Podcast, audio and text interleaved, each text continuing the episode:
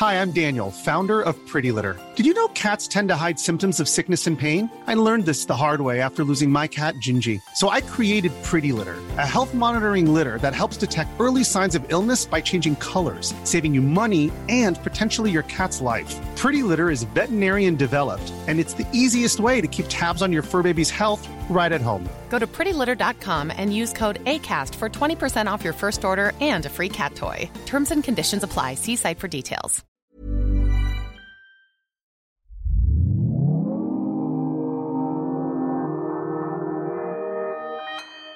Consequence Podcast Network.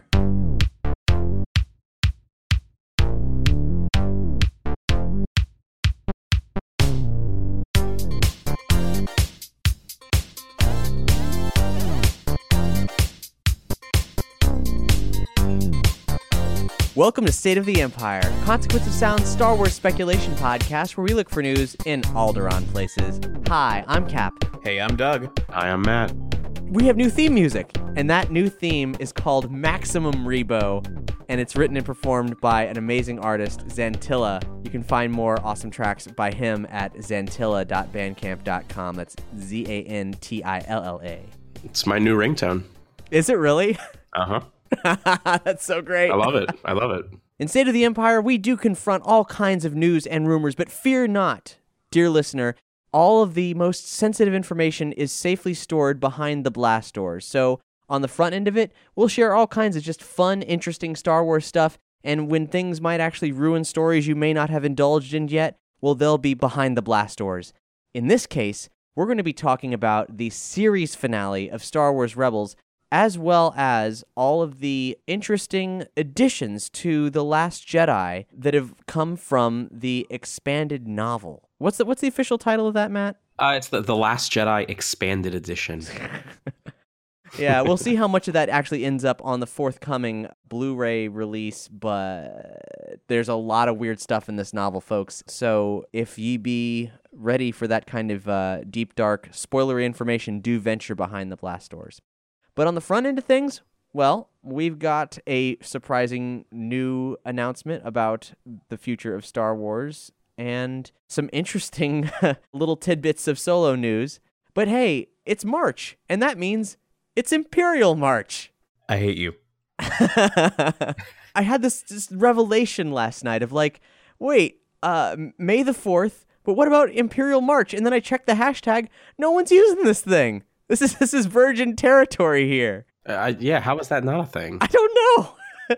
I mean, hey, folks, don't get me wrong. I hate space Nazis. I don't understand the 501st at all. Why do they want to represent that? That's weird. Be a rebel. Come on. But but Imperial March is too good to pass up. So, for this Im- inaugural Imperial March, we encourage you to tweet hashtag Imperial March and tell us who you think the best Imperial is.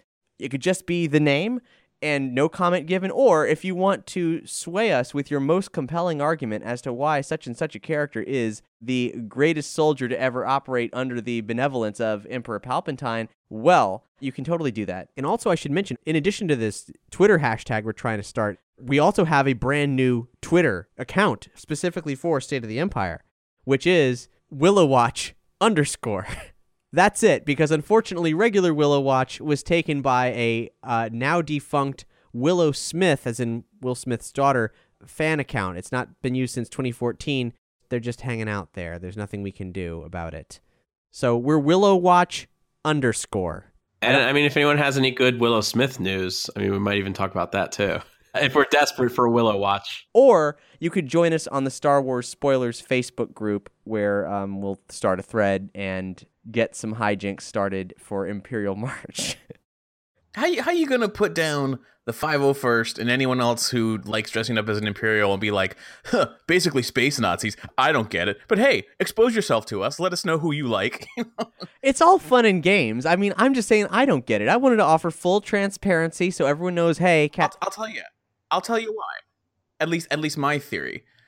Because if one person dresses up as a stormtrooper, you're just a nerd dressed up as a stormtrooper. But if a group of people dress up as a stormtrooper, now you're a unit. And people will step out of your way and people's reactions will change entirely. So then you get like 20 of them and then one Darth Vader, you can walk in anywhere in America. You can just like walk into any store anywhere. You can get on any plane. It doesn't matter. They're going to get out of your way. I, I know you're you're describing the seduction of fascism. I understand that it was it was very nice for Hitler to have that kind of power, but you know, I, Imperial March, everybody, let's celebrate it. It doesn't help. It doesn't help that they actually are stormtroopers. You know, like the George wasn't really, you know, hiding what what he was going after on that one. No, Sand, sand troopers, mud troopers now, shore troopers, snow troopers, scout troopers, scout troopers. range I know, troopers. but, let- but let- let's be honest. First order fashion is quite Nazi-ish. oh, for well, that's yeah, not obviously taking it to the nth degree, obsessing over the imagery more so than even the original people they're modeling themselves after. It is it is a weird psychological thing that I you're right. I, Kat, we could probably do an entire episode on the seduction of fascism in um, science fiction and fantasy, but I don't think anybody who is out there that's in the 501st wants to be. no, I, well, there and- might be one or two, but but I, I think the great majority don't don't want to be Nazis. Yeah, no, and I do want to reemphasize the 501st are great. I really do love what they do. I think it's a lot of fun. So, uh, the big Star Wars news. Here we go. We knew for a while that there was a live action Star Wars series being developed for Disney's forthcoming on demand streaming service. We didn't expect to get any real information about it anytime soon, especially because the release date of anything pertaining to that streaming service is still very much up in the air. But it's going to be Jon Favreau. He's the executive producer um, and also some degree of writer for this live action Star Wars television series. I think this is such a good move. You know, still the, the, behind the scenes is not getting any more diverse with this decision. However, he's proven himself very capable of handling CG sets, which I imagine a Star Wars show is going to have to rely on heavily, and also how to get not just good performance from like CG characters and and the actors portraying them, but also CG characters that aren't necessarily being like mocapped one to one. You know, I mean, the performances in Jungle Book from those CG characters were the best part of that movie and you know he was clearly a driving force behind that so you know i imagine a lot of the alien characters you know it's not going to be a situation like snoke or caesar or a lot of these other Andy Serkis you know cg characters where you know things are generally mapped to the actor's actions. It would be things way crazier. And i think it's an awesome decision for managing this show. Kathleen Kennedy said, Jon brings the perfect mix of producing and writing talent combined with a fluency in the Star Wars universe. This series will allow Jon the chance to work with a diverse group of writers and directors and give Lucasfilm the opportunity to build a robust talent base. That last sentence I underlined and also italicized because I think that's a very weirdly telling statement about Yes. some things. I think that that does confront the fact that Lucasfilm is aware that there's a movement of, hey, you need to give a Star Wars property to someone who's not uh, a cis white male. Um, in, in the terms of saying work with a diver- diverse group of writers and directors. I mean, it's television, obviously, but that's a very that statement should be not even you don't even need to make that statement. And she went ahead and made it in that way. And then said and give lucasfilm the opportunity to build a robust talent base which is a very odd thing to say of like hey to use a sports analogy we're building our bench of like quality players who we're going to groom and then sort out to other projects i guess maybe like i, I don't know that means like supporting characters in movies? Man i don't know that is a weird phrasing. Yeah, there's there's a lot to that, and also which which then begs the question, like, well, uh, why if you're building a robust talent base, um, why is Dave Filoni not on the next major Star Wars project as a director? You know, why why are you keeping him over in, in animation land? I mean, not that he's not doing amazing work there, but he's the apprentice of George Lucas, and and he's a part of the story group for sure. But uh, but it seems like you know he could potentially have a bigger role. Doesn't that make sense? It makes sense, but I think, as you mentioned, I think part of the problem is he's doing so many amazing things in animation that you know, obviously, not that Rebels. I mean, Rebels may have started geared only towards younger audiences, but it definitely, especially this last season, you know, grew up. But animation will always be that bridge to bring in newer, younger fans. Like it's the first, most immediately accessible thing, and I think they always want to make sure that's solid. So I think he didn't he even get like promoted within Lucasfilm Animation recently? Like he has a new title. Filoni did. Yeah, I thought I had seen that. I could Hmm. be mistaken. That's possible. The last big change I remember is that he went from being, you know, like the showrunner for Rebels to being the executive producer of Rebels, so he could work on whatever comes next, which we speculate is going to be Star Wars Resistance. But we'll get into that later.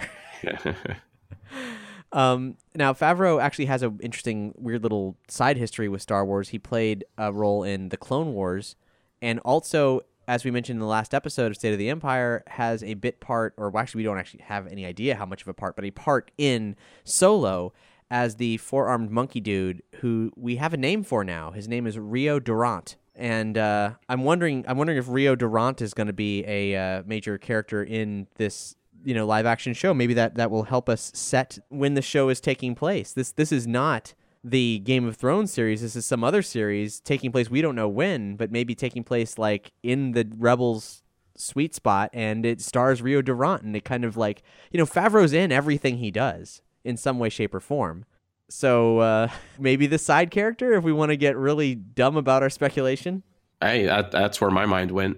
I was thinking about that earlier. did you really This- yeah, Yeah. that was just me being stupid Uh, you know, it's well, you know, he he he Instagrammed about the character, you know, revealing that he's playing it. So like now I start to wonder like how he lent himself to to this project coming up. Now, moving on to episode 9, there's still practically nothing to say, but something we can say is that it's going to be John Williams' last Star Wars score. Obviously, the dude is real old. But in a recent radio interview with California station KUSC, he said, um, and I believe this is this is what he sounds like. We know J.J. Abrams is preparing Star Wars Episode 9 now, and that I will hopefully do next year for him. I look forward to it. It will round out a series of nine, and that will be quite enough for me. John Williams. He- also went on to say, which I thought was a, a very weird. He has a very weird way of saying things. He said, "Oh, Disney Studios will probably take it further. As, as you know, Disney has acquired the rights for Lucasfilm. They will probably continue on through decades, possibly, doing Star Wars related attractions." What a weird, weird thing to say. You need to know you sound nothing like John Williams. like not even close. That's okay. That's what he sounds like. No, sounds nothing like that. I'm just, re- I'm just reading the words on the page, and I wonder what this means for an Indiana Jones movie if he would come back. Back in 2016, it was announced that John Williams would compose Indiana Jones 5. well, well, well. Okay. I mean, things things may have changed. That was almost two years ago, but we'll see. Now for Solo, we mentioned that uh, we got the character Rio Dur- Durant named. Um, that's from a a Reddit post where someone found a, a pop box for Funko Pops that had character names and confirmations on there. In addition to that, was the first thing we've got, I guess more officially than not, for the Nemesis character that we've seen in the Han Solo trailer. The dude with the Kylo Ren esque helmet with the weird blades coming off of it, who we'd seen referred to as just Nemesis, as sort of a temporary place mark thing. Um, we now know that he's called Enfys Nest, which is very strange. It's E N F Y S. I don't like it. Yes, Yeah, it's I not. don't like it's not good. And then the word nest, just as you would expect, nest. I think Dryden Voss would have been a better name for the Nemesis, and they could have given Paul Bettany. He could have had the Enfys Nest, or it's just something different 'cause it's not very good. Yeah, it's weird. It's a it's a, just a very peculiar Star Wars name, but maybe it'll maybe it'll have relevance. I'm not sure. I don't know what to make of it. It is what it is, but I'm not thinking like, look at this guy. He looks cool like Boba Fett. Oh boy, I love Enfys Nest. That just really rolls off the tongue.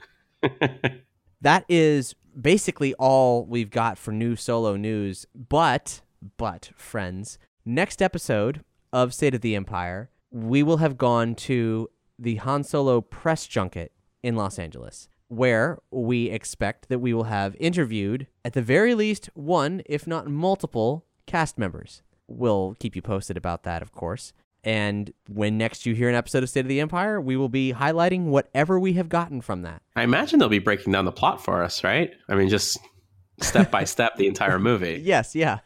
Yeah, okay. I think I think we can expect that. That'll have to go behind the blast doors, I guess. Mm-hmm, mm-hmm. Yeah, no, I'm I'm gonna get Alden Ehrenreich to say, yeah, okay, so here's here's the um the, the three act structure. We're gonna lay it all out.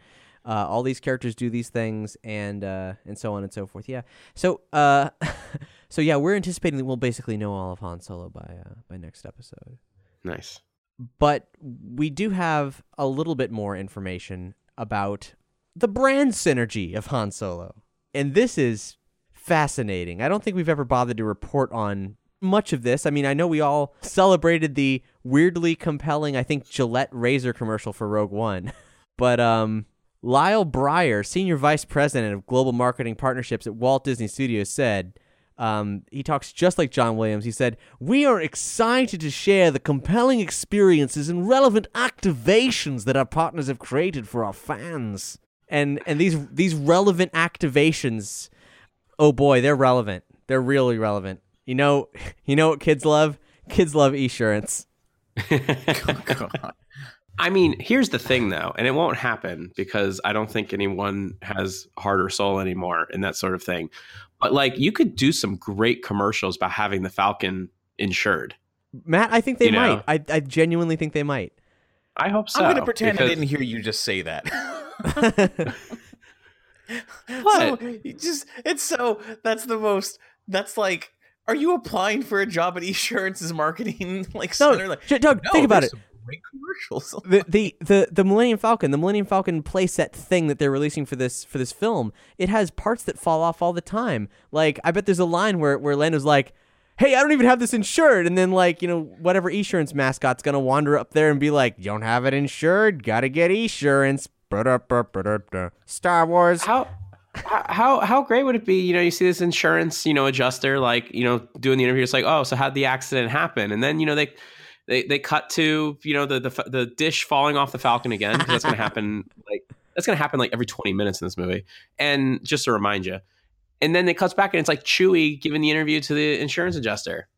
And you know the the adjuster like understands he's like, yeah i think i think it's great.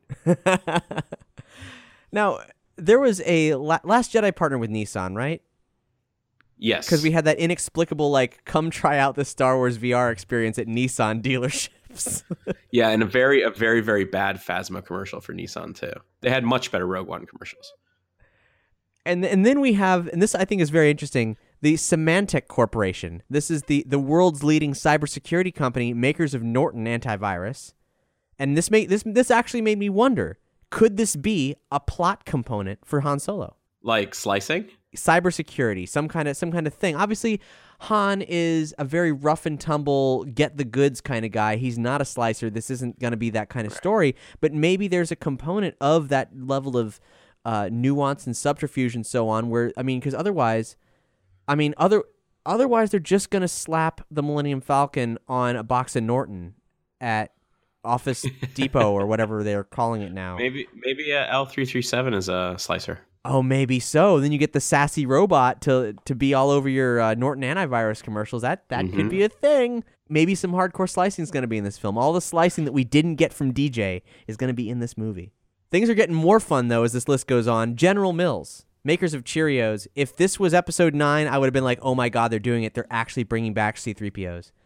But but here we are. Uh, I don't. I don't know. They they did not specify which of the many General Mills brands are going to be representing Han Solo. But maybe we're going to get. maybe maybe maybe we'll get Lando's. Oh yes. Oh yes. and I will. I will invest in sugary cereal on that day. It will happen. Uh-huh. or maybe it'll be. I mean, I, I there's a General Mills makes a lot of stuff. They make a lot of stuff. But looking at Solo, I gotta say the one thing that they do for sure, it's probably not gonna be Old El Paso. It's probably not gonna be Nature Valley. It's probably gonna be some cereal of some kind. And if I mean, if they pull out a novelty Star Wars cereal, you have my interest. You always have had my interest, even when you probably shouldn't. Oh yeah, I agree. Novelty cereals are like, I I don't eat cereal very often, but a good novelty cereal, I'm all about it. But Could how? Lando's just be three POs, but instead of milk, you use Colt 45? Oh shit. and and okay, this is a state of the empire promise. when when Lando's comes out, we will fill that bowl with Cor- Colt 45 and you will hear us eat it. oh boy. Right? Folks, that's def we're definitely going to do that. From if, if from they make a Lando's cereal, I would owe it to Billy Dee to do that. Yeah, can we can we get a vintage from Billy Dee's advertising days? Oh, like like a a vintage label, an uh-huh. unopened Colt 45. I'm sure we can find some on eBay. Now, while novelty cereals are great and all, how do you folks feel about novelty menus? I, I love novelty menus. Like I very specifically during the Hobbit films, the best part about the Hobbit films was going to eat off the Hobbit menu after seeing it. The movies weren't worth seeing, but the Hobbit menu was worth eating. Uh, you know, I never got to do it, but I'll admit, when I saw those commercials, I was like, I want those like oat cakes or whatever they were making.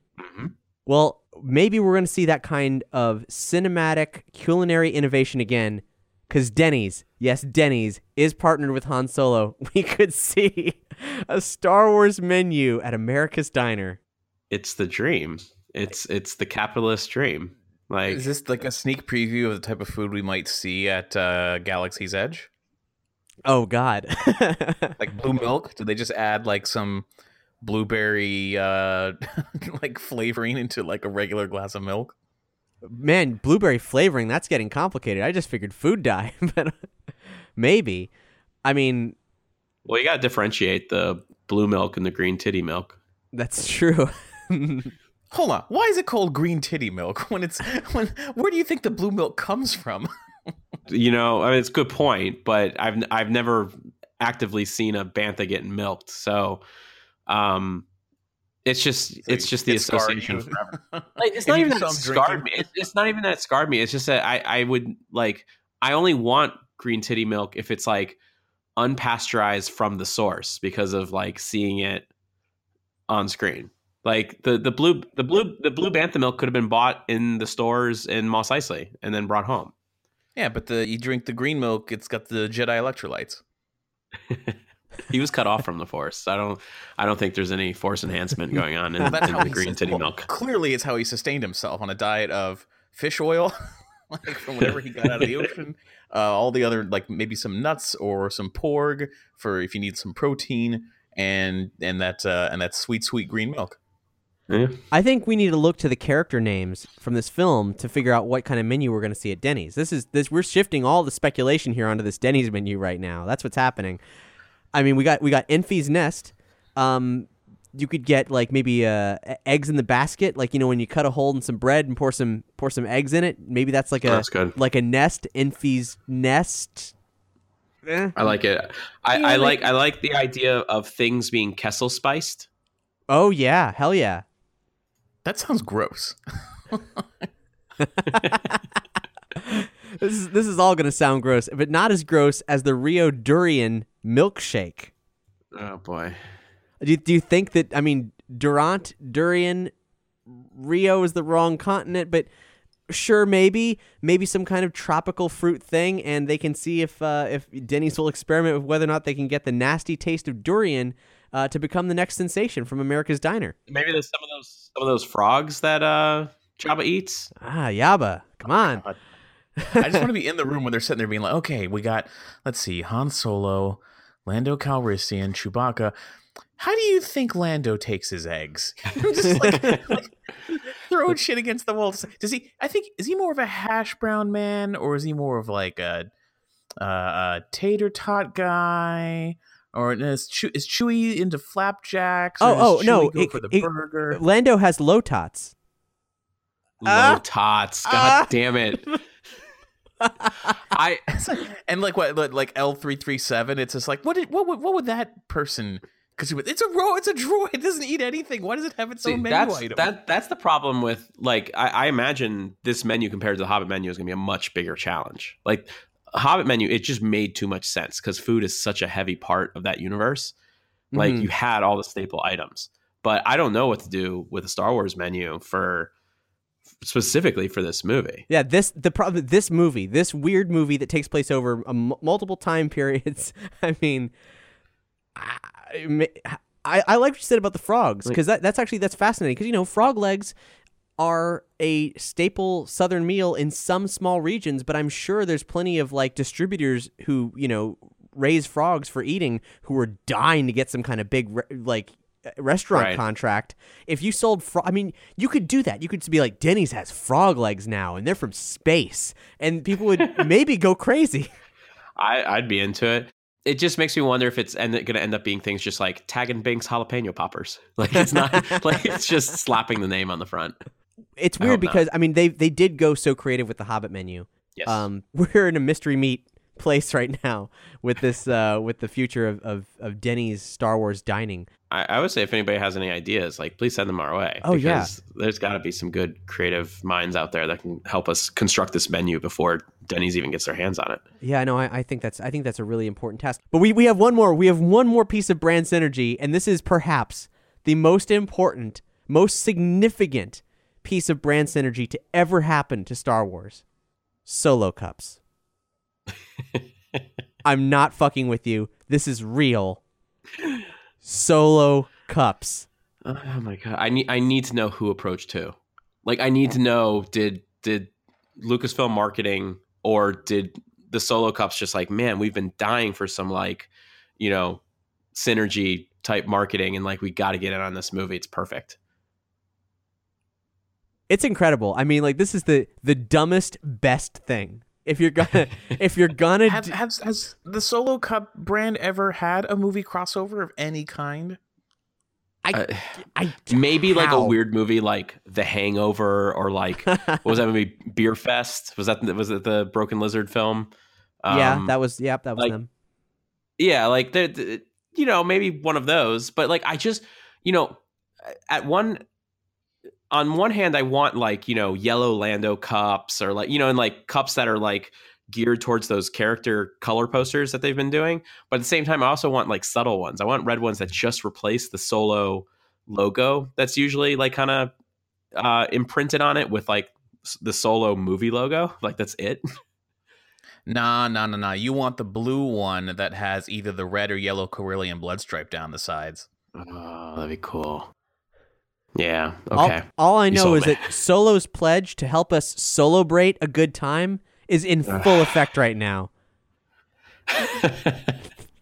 I- like I'm gonna have to st- like stock up on like dozens of these because like after having them, I wouldn't want to play beer pong any other way than Beer, with. beer pong in Lando cups with Colt 45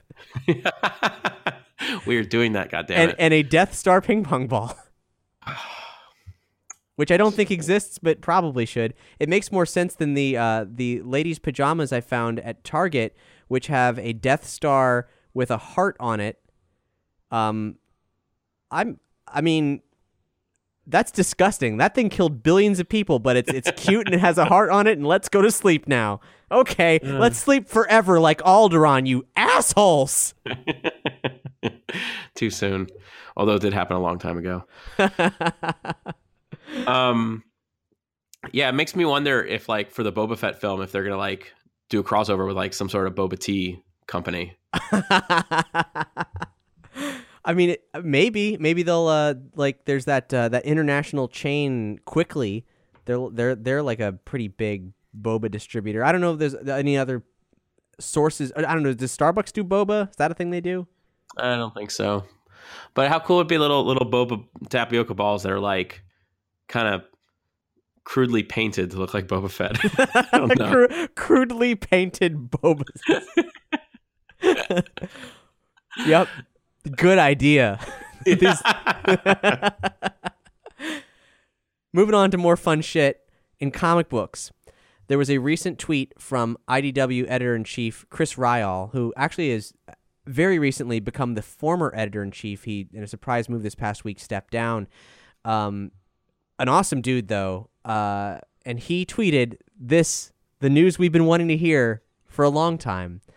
And that is that Jaxxon, the Green Rabbit from the Marvel Star Wars comics, is going to be coming back. Not at Marvel, weirdly, but through IDW's Star Wars Adventure All Ages series.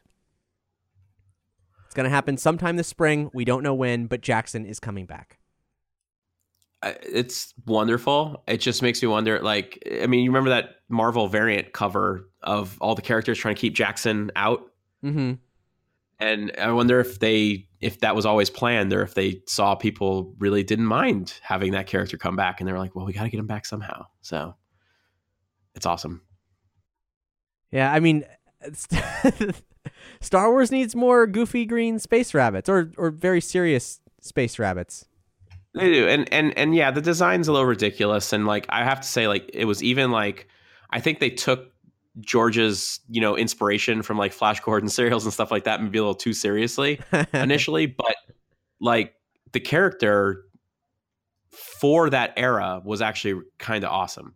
Like he was so serious and deadly, and like I I hope I hope he's not just an in joke. You know, like I want that character to be given some sort of like like obviously I don't want the gritty reboot of Jaxxon, but I just like I just don't want it to be a joke. You mean like like in the background, like a punchline thing? Yeah, and and and just treated as ridiculous as the design looks. Like I, I want it, you know, he he's he's an alien creature in an alien galaxy. Like you know, that should be taken. The green, a goofy green rabbit character in space is best when taken seriously because you could look at him, and you're like, "You're a cartoon pal," and he's like, "Oh, am I?" And he pulls a blaster on you. That's you Right, know, and- that's what we want.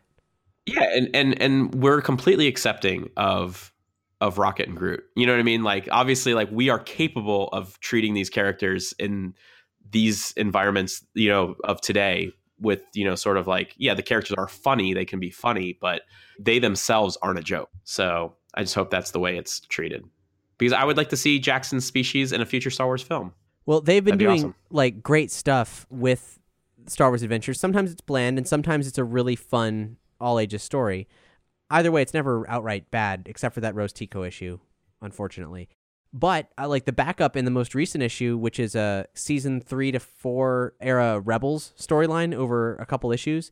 The backup story most recently was Nien Nunb and uh, another Rebel pilot. I can't remember the name of it, but who's heavily featured in Battlefront 2. Just a cool story about alien bros hanging out. And maybe that's what we're going to get for Jaxxon. Maybe he's just going to be a backup. But if so, then I think then it's a start and it's a good start.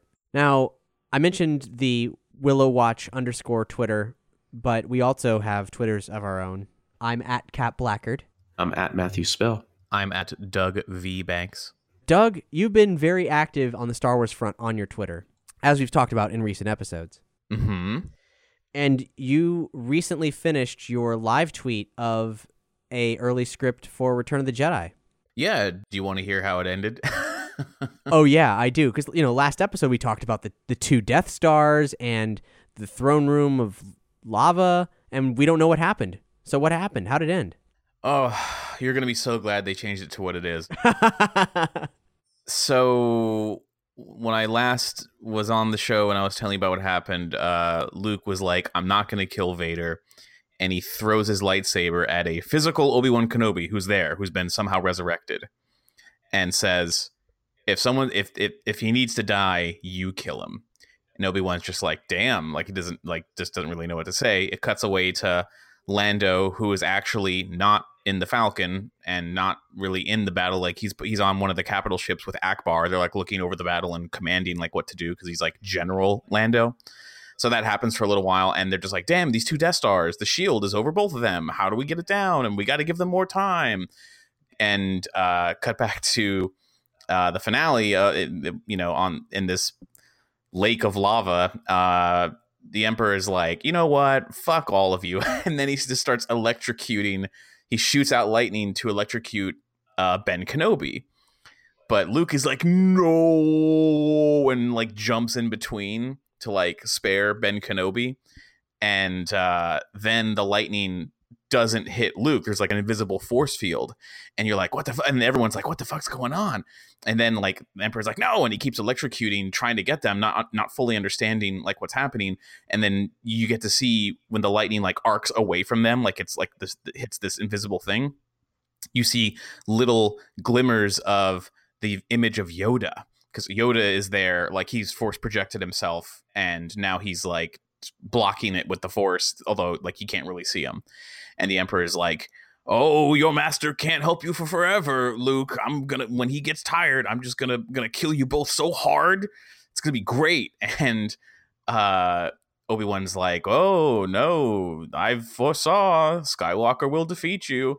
And Emperor's like, "No, I've seen the future. Sky, you know, you think Luke's gonna beat me? Skywalker's totally not gonna defeat me because I, I live. I, I see that Luke's gonna turn to the dark side. And wait a minute, unless the Skywalker you see defeating me isn't Luke, he turns and Vader is like running at him and then like like bum rushes him and Wow. grabs him and they both go tumbling into the lava and uh that's the death of Vader and the Emperor. And Luke was like, he turned good in the last minute. And Obi Wan's like, yep, it's all up to Yoda now.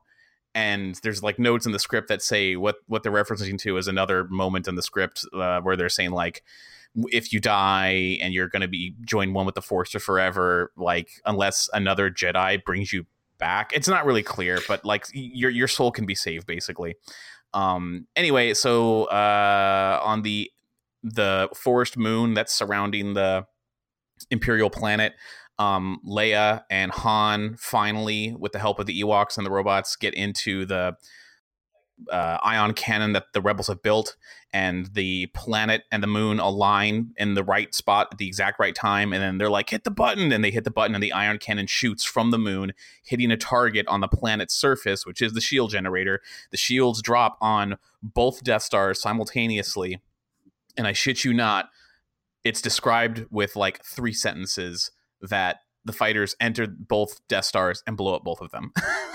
like, and then it's over. And then everyone's like, hooray! And then, like, cut to Obi Wan and Luke leaving, like, they're walking through the Emperor's throne room because they come up from the basement. They're like walking through the throne room, and like, the whole place is like you hear like explosions going off and people screaming and everything and they're like hooray like the emperor the empire's done. And obi-wan's like ah it's over. And then it cuts to them on the forest moon and they're all having a big ewok party and everyone's happy and han's like her brother? Huh this is so weird and crazy. And everyone's having a great time and uh, then like luke walks off by himself and uh, yoda like shows up as force projection and is like hey, guess who's here? I was able to save your dad. And then Anakin Skywalker in the flesh shows up, like alive, but somehow resurrected, just like Obi Wan.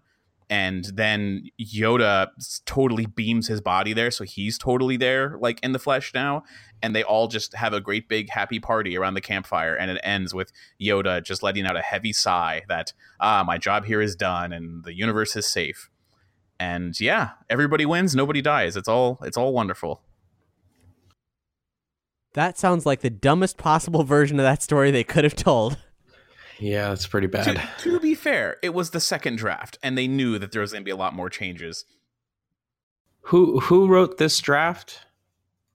Uncle George, It was George's draft. Okay.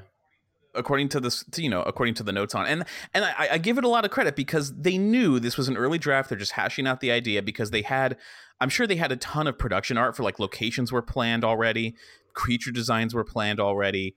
Uh, models were being built, and they're just like, okay, we're gonna work out the details later, but this is basically what happens. And it's just like, it's more like a, I mean, yeah, it's a script, so it's like a guideline for the film, but it's even more blueprinty and not like it just reads very differently than like most of the screenplays, even earlier Star Wars ones. And uh, I, yeah, I can easily see them being like, okay, look, George, um, we can do the sail barge, but we can't do two Death Stars because we have to blow up that model like either twice or we'd have to like make two models. And if we do, they wouldn't look good. It's too expensive. Okay, let's just make one Death Star. And then you know what I mean? It's just like you can you can take the script and then see how it eventually became what we know as Return of the Jedi for budgetary reasons and also like Leia's missing for the first act of the movie and it's like well we need Leia so let's bring her in you know and then getting her involved at Jabba's palace and So it's way it's way more of a working draft than like the first film. Oh, obviously, was the first film. The second film, they had something to prove. Could lightning strike twice? And this one, it's like, well, we're we're a monster now, so here's an outline. Exactly. Yeah I, that's that's the feeling I, I get from reading it where it was more of a like hey would this idea work? Let's throw it out and see because we got plenty of time. And then you know there's there's many more drafts after this but um yeah it was very very interesting to read. Ah, just so, so much to glean from and I don't know it's but but I have I have no doubt that Rian Johnson J.J. Abrams probably even Colin Trevorrow when he was still involved had had access to all these had probably read them because so much of it and this is the crazy draft mind you like so much of it has shown up I really don't know what else to say. I, there was a lot of tweets about it, but if anyone wants to interact with me uh, on the tweets, I can maybe We'll- spill some we'll- more information. But we'll link to Doug's tweets. And Doug, when we get beyond the blast doors, I'm gonna blow your mind with something related to this. Oh, okay. Shit. Well, And in the in the meantime, I'm trying to decide what the next script is going to be, and instead of it being um, another draft of Star Wars because I just did three whole Star Wars movies.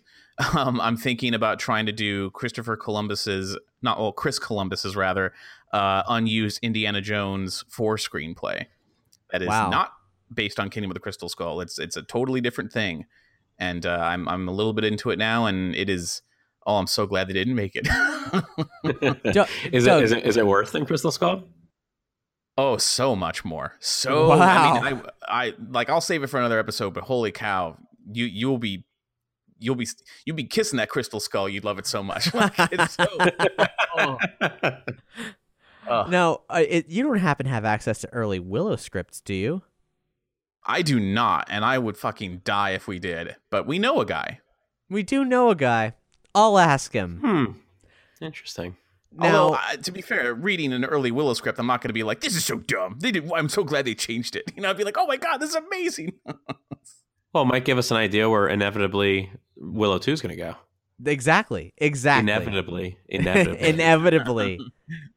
this is the year of Willow. Hashtag Willow Watch. Tweet Warwick Davis. Uh, make sure to at Willow Watch underscore. hey, you know, they didn't use the mine train scene in the first Raiders of the Lost Ark, so they used it in Temple of Doom. And we know there's mines in the Nelwyn Village. We didn't get to see those. I we need to see them in Willow too. Yeah, or or maybe Willow 2 is just a weird adaptation of some parts of those extremely strange novels I'm still in the middle of reading that George Lucas and Chris Claremont wrote. But more on that later because this is the year of Willow and there will be some more Willow Watch specials coming your way. Now, at this moment, we are on the verge of the blast doors. But before we go, before we may be parting ways with you, I just want to say thank you so much for listening to State of the Empire. If you like this show, go to iTunes, rate and review us. Head to Podchaser. You can rate and review us there. You can rate and review this specific episode on Podchaser. Add some tags. Let people know that if they want to hear about Willow, they need to come to State of the Empire. If they want some really bizarre and peculiar Star Wars opinions and rumors, they should definitely go to State of the Empire. Spread the word, let people know we're but a drop in the bucket of the universe that is Star Wars podcasts. And if you like us the most, then the possibility of us being discovered rests solely on you and sharing us with your friends and strangers as well. so head to iTunes, rate and review us there, help us pick up some heat. And uh, if you do want to contribute to this show financially, well, we're still co-produced by the Nerdy Show Network, which is entirely listener supported. Head to patreon.com slash nerdy show to help chip in. Anyhow, thanks again. And now we're going to open the blast doors. First thing we're going to talk about is The Last Jedi expanded novelization.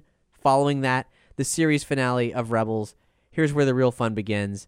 Let's open those blast doors. Open the blast doors! Open the blast doors!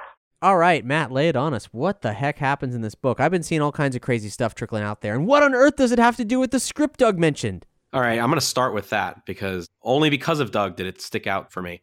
Very early on in the book, Hux ponders about the possibility of a dozen or so, or even a hundred Star Killer bases once they have total victory.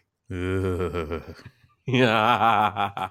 Well, ah. okay, hold on. Now, wait. So the sheer magnitude of something like Star Killer Base.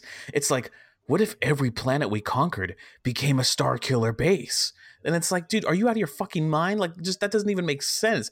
Like, e- even if it was like a good plan, which it's not, how do you afford to do it? How can you possibly do it? And once all these planets are just giant lasers that are all pointed at each other, it's a Mexican standoff. Any one of them can end any number of others. It's like, what what, what would be the possible point of that? It's not even a deterrent anymore. Hey, may, that that might be a, a a good plot for a Star Wars political movie right there, where like every system is now a Star Killer base. You know, it's it's like a galaxy of like nuclear superpowers. Because because if every country had a doomsday device, then what's the point? If one, it's it, the doomsday device is for your own protection in theory, where you're like, no one attacks us because we have the doomsday device. Yeah, I don't. mu- I just I just Mu- don't get it. mutually assured uh, supernova. it it just sprung out at me, and I'm like, I don't think they would drop that hint if that's where Episode Nine was going. They would drop it in the Last Jedi novel, but I definitely think you know Hux's head is there. Maybe Hux read the Return of the Jedi draft and had that thought. Um, so I also want to point out a lot of these insights because I haven't been able to uh, actually jump into the novel yet, but they come courtesy of a nice Reddit user who has an amazing screen name, Omnaminar, big EU kind of pun there, which is fantastic. But he kind of put together a lot of tidbits. So I went through his posts and kind of grabbed a few things that I thought were interesting for the sake of conversation. One of my favorite character insights that he points out is that Rey is not worried about Luke because she's good at two things. She's good at salvaging broken things and waiting. I was like, the way she approaches Han and Luke, like, that's actually fantastic. Like, she is a scavenger and she is good at fixing things. And I never put together that she's also good at fixing people. You know, she got both of them, you know, back in the fight, so to speak. So I thought that was a really, really good, possibly my favorite Rey character insight. Yeah, Um, I think that's wonderful. And if that showed itself in the films, I'd be like, that's really cool. But I mean, it Yeah. does only if you read the novel to decode, you know, that. right and that and that may just be a jason fry the author of the book like him putting that together very cleverly but that is like my favorite thing that i've read or have been told about rey. 3po's reactivated the spy droid network so i hope that makes an appearance Awesome. in future media because that's one of the best things going around right now. One of my least favorite character insights is that kylo would break stuff around the house with the force while growing up. Leia and han would worry behind closed doors which kylo did not like. I just thought that was kind of lame Ugh. you know, it's like, oh, he's he broke the lamp. Is he gonna be Vader too? I mean, Luke and Leia didn't break no lamp or furniture when they was kids, and they're the direct descendants of Anakin. Right. It skips a generation. Ugh. So I thought an interesting character insight because I did not pick this up in the film, and it may just be a reinterpretation on Jason Fry's part. But of course, you know, all this is approved by the story group. The reason that Kylo doesn't fire on Leia is not necessarily because he's feeling some guilt over it. It's because he senses that she is not angry at him, and it confuses him. And he actually thinks that he would have uh, frozen the missile with the Force if he had been focused at the time. And he didn't, you know, obviously it just kind of happened. So I thought that was weird. I thought it was because he was having a moment of guilty conscience, but it actually was just because he was surprised to see that mommy wasn't angry. Leia survives in space by feeling microorganisms and then focusing on Rey's wrist beacon thing. Huh. Chirrut's staff, which was named in, I, I don't think the novel, but at some point they named the type of wood that it was made out of. The force tree is that kind of tree. Interesting. In addition to the New Republic, some other like new states were formed. Like I don't think they forced everybody to join the Republic, which is interesting because that is just like the old expanded universe New Republic, in which there were entities that like you know star systems that kind of banded together in their own government instead of joining the Republic. You know, it just meant that you know not everybody was under the same government. And what is interesting about that is in the book is that it mentions that the First Order came from the unknown regions and conquered those states before proceeding to attack the New Republic. It mentions that the New Republic systems following the Hosnian attack are protecting themselves, so they aren't necessarily completely wiped out. I guess people weren't joining the resistance because they're just worried about themselves at this moment. Once again, I'm not exactly sure how much in control the First Order really are. Do they run the galaxy at this point? I have no idea. I don't think Lucasfilm has any idea. That's. Um, yeah, one of my favorite things mentioned is that Luke and R2 confirmed that they were on decades of missions before he went into sort of his weird exile. So that leaves the possibility that he's doing heroic things in other expanded literature or comics, maybe TV shows. Who knows? We'll talk about Rebels, I'm sure. There's been a lot of speculation that Luke might factor into the future of Disney animation, Lucasfilm animation, rather. Luke did not take on any Padawans until Ben became his apprentice. Huh. an- another horrible character insight because it just to me it doesn't make any sense. It's just more like deconstruction. It's bullshit. Is luke wonders if he should be afraid of the pupil that wants to destroy him or the one that wants to be him. Huh. that doesn't like you mean the one who like defied the emperor like oh he wants to be the one who defied the emperor and saw the good and you know the ultimate evil. Why would anyone want to become that? He must be i don't know. I just i hate that kind of thing luke skywalker's characterization in the original trilogy to me doesn't warrant that sort of introspective look like some protagonists have been getting these days. During the force bond when rey and kylo touch and they can kind of see their you know she says i see your future rey can also like sense all of kylo's power. And in that moment it specifically says kylo accesses rey's memories. So he certainly saw something. He may be still lying to rey but he definitely saw her past we just don't know if he told the truth about it Or that her own perspective was so skewed that he interpreted it in a way that made sense. But again, like you know, that's material that it is what it is, and the novelization can grant us clarity. But if it's not really happening in any kind of real way in the film, it doesn't Right. matter.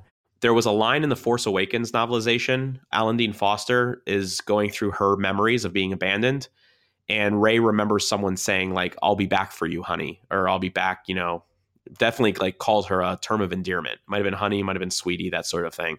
In the Last Jedi novelization, she remembers that and then she goes, In this moment, I realized it was my voice all along saying that. That screams of retconning to me. Yeah. Um, Weird. Yeah. So it is interesting that they went back to that to try to like retcon a very weird thing about, you know, the Rey nobody theory that people had kind of sensed that she was someone in that like loving parents were promising to come back and then decided to say that was her own she was projecting her own voice onto that person. So a very interesting throwback. A lot of people made a big deal, like in Phantom Menace, when Qui Gon says, you know, not at the expense of the living force, you know, the in the moment, the here and now. And Obi Wan had said, Yoda said to be mindful of the future, and they kind of have a little mini philosophical debate about that. That opened up a big thing in the old expanded universe between the living force and the unifying force. Hmm. You know, the living being here and now type things like life and animals and stuff like that, and unifying force being like destiny and time and a much bigger aspect of it, just kind of a religious thing, you know, that the force came in two different. It kind of reminded me of like Trinity type stuff in Christianity, that sort of thing. And the unifying force is what they use in the old expanded universe. Well, in the Last Jedi novel, they go way back to the well and as a different aspect than the living force mentioned in Phantom Menace, they use the cosmic force, which actually is a phrase that hadn't been used since the Marvel. Oh, It had been used like oh, oh wow. like we're, we're talking like Marvel 1977. Like the original line from Vader was the ability to destroy a planet is insignificant next to the power of the cosmic force. So they didn't use it again until I think that, like there was one expanded universe novel that like mentioned it again. But other than that, it had always been the unifying force of the living force. But now it's back to cosmic force and living force. And in the Last Jedi book, it says Luke explores the cosmic force after having reconnected with the living force. And he identifies Rey as a clear instrument of the will of the cosmic force. He also finds Leia again in the force. The will of the cosmic force was asleep after the end of the Sith and awoke during Luke's exile. And then it What the identifies that the living force is the energy of life, cosmic force is the will of the universe. what the heck does that mean? I don't know. They're just they're going back to old George Lucas type. Yeah. Well, I mean, and that seems so tied in with like if there is Many of us have those stubborn pounds that seem impossible to lose, no matter how good we eat or how hard we work out. My solution is PlushCare. PlushCare is a leading telehealth provider with doctors who are there for you day and night to partner with you in your weight loss journey. They can prescribe FDA-approved weight loss medications like Wegovy and Zepbound for those who qualify. Plus, they accept most insurance plans. To get started, visit plushcare.com slash weight loss. That's plushcare.com slash weight loss. I'm Sandra, and I'm just the professional your small business was looking for. But you didn't hire me because you didn't use LinkedIn jobs. LinkedIn has professionals you can't find anywhere else, including those who aren't actively looking for a new job but might be open to the perfect role, like me. In a given month, over 70% of LinkedIn users don't visit other leading job sites. So if you're not looking on LinkedIn, you'll miss out on great candidates like Sandra. Start hiring professionals like a professional. Post your free job on linkedin.com/achieve today. Orchestrated throughout the tapestry of what's happening in Star Wars, you know, a very calculated mythology about what is and is not in terms of how the universe works, and especially based on what we've seen in Rebels recently, that does appear to be the case. Then they are defining the parameters of the spiritual nature of that universe and how all the things fit together. And that's very interesting that they're doing it in this way and in this place. Yes. And what's interesting is, is Lucas had made a very specific, like, Qui Gon's ability to achieve life after death was based on him being more in tune with the living force than the Jedi Order or the Sith were at that time. And what's interesting is is now they're going back to like the power of the bigger version, which is, you know, the, the cosmic force. So it's interesting. Some other observations about the cosmic force is that he thinks it's significant that Rey is an orphan because it always seems that the instruments of the cosmic force tend to be orphans. And he he looks back at like Anakin and he looks back at, at himself, all being instruments of the cosmic force, which is, you know, the will of the universe. I guess, you know, someone to bring balance or something. I don't know. Apparently, Luke has uh, put on the Jedi Master robes and lit the torch to burn the tree several times, but he's just always chickened out. The scene in which Luke finally reaches out with the Force and senses Leia, according to the book, he decided that Rey was right and I'm going to come home with you. But then when he charges down to find Rey and Kylo you know, Skyping, that was when he changed his mind. So he he had made the decision, I'm going to come with you, but then changed his mind when he saw what was going on. Because then she he starts to get real worried that Rey is going down the same path as Kylo, which of course, in the context of Last Jedi, was Luke's fault. Mm. Originally, when the escape pod arrives on the supremacy, Rey, when she's in the escape pod, Kylo smiles at her when she arrives. There's a lot of pent up romantic tension between the two of them while they're together. Like she senses that like he's thinking about her, that sort of thing. That's gross. Yeah. Oh, there's a lot of great Snoke stuff, by the way. Not really anything specific about his past, but some real good juicy bits for like future material. Doug, are you So, are you, uh, are you amped, Doug? Are you ready for this? I, I could give two shits, but go ahead. Snoke muses about visions of the future in general and their interpretations. He learned this when he was young and the galaxy was different. At an old age, he knows how much is left out in visions. Snoke has left legions of uncounted dead adversaries that underestimated him. Snoke was an unexpected leader. The Imperials did not foresee that he would be the one. Not Rax, not Sloane, and these are all people from the Aftermath novels. The political fanatic Ormus Apollon, who I don't know. I'm not sure if that has popped up in some material I haven't read yet, but I don't know one. Or Brendol Hux, which is General Hux's father, that featured heavily in the Phasma novel. As potential leaders, they're all co opted, sidelined, or destroyed. Only Armitage Hux, General Hux, was left, and he is a total tool. Um, did, did he did he call him that? Like you are a total tool, Hux. uh, he does mention like he only keeps him around because the military follows him. What I thought's interesting because it kind of goes counter to a lot of the things that we had been learning in the aftermath novels and elsewhere is that the rise of the first order was mostly improvisation, not a grand plan. The emperor's contingency plan, which was the big part of the aftermath novels, was engineered to destroy and bring forth a rebirth stronger than before. For decades, there were shipyards, laboratories, and storehouses in the unknown regions. Snoke's knowledge saved the First Order from demise and potential threats, which once again kind of connects into Thrawn's end in Rebels, oh boy. as well as his novel. Uh, the Thrawn novel makes it seem like the Chiss are very aware of things going on in the unknown regions, and Thrawn sends his attaché to like go brief the Chiss about the Empire. And now I think that Thrawn is kind of off the board, so to speak, for the Civil War, and he might be back in the unknown regions.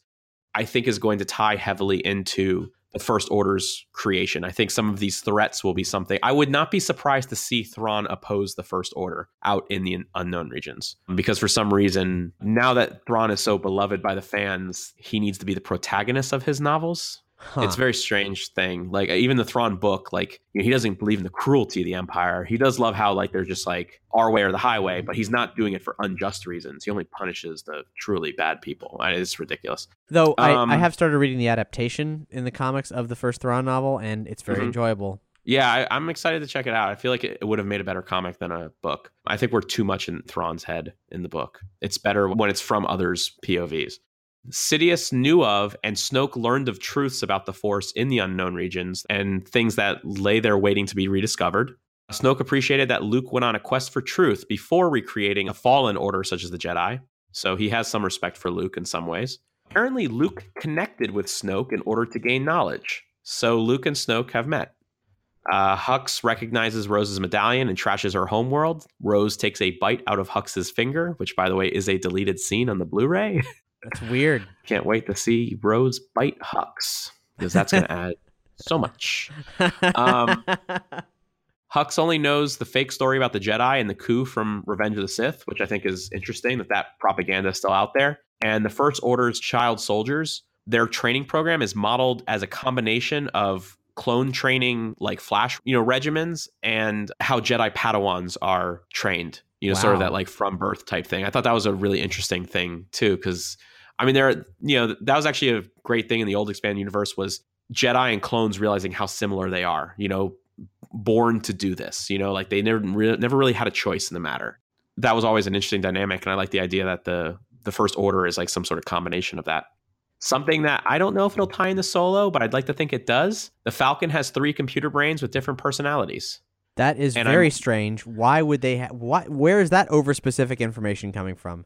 Well, you know, it's interesting. 3PO said in Empire Strikes Back that, you know, your your ship has the most peculiar dialect. And I wonder if they went with that to say, like, because it's had multiple owners, that they've always put their own computer AI in there. It also makes me wonder if by the end of Solo, one of those computer AIs is going to be L337. Huh. That is a fascinating theory. I think it would be cool if they kind of planted that that the Falcon is you know L337 now or something. I don't know. I, I think you could you could do something with that or nothing. I just think it's interesting that they specifically identified three computer brains. And then the last thing is there is a at the end of the book before Broom Boy, there's a bonus caretaker segment back on Ahch-To in which autumn changes the winter and the caretakers reminisce about earlier outsiders, kind ones and mad ones, and then years and years without any visits, but people are always coming regardless. Rey will be recalled as Luke's destructive and rude niece because apparently he introduces her as as his niece. They probably didn't include that in the movie so that it wouldn't confuse anyone because I think it was just a cover story. The caretakers store Luke's weapon, so I guess his lightsaber or his staff, and also the star compass. And they also mentioned that some of the things that Luke brought to the island actually came from Ahch-To originally, and he returned them. But that's all the kind of interesting things I got from uh, that Reddit user's kind of. I mean, he had a lot of stuff, but I thought that was the stuff that stuck out to me as like, oh, this is giving me a lot more insight into the movie. Yeah, that's some interesting, in many cases, peculiar extra information, but Yes. but good.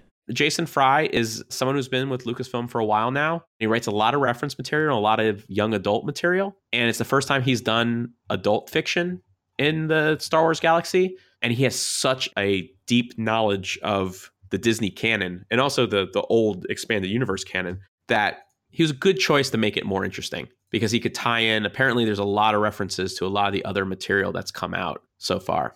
Like Luke reflects back on like other young adult novels, like the Greg Rucka stuff. So there's a lot of you know deep cuts. Cool. I mean, if if you're touting it as the expanded, you know, story, then Right. that's the best you could hope for. So it sounds like it does in fact deliver.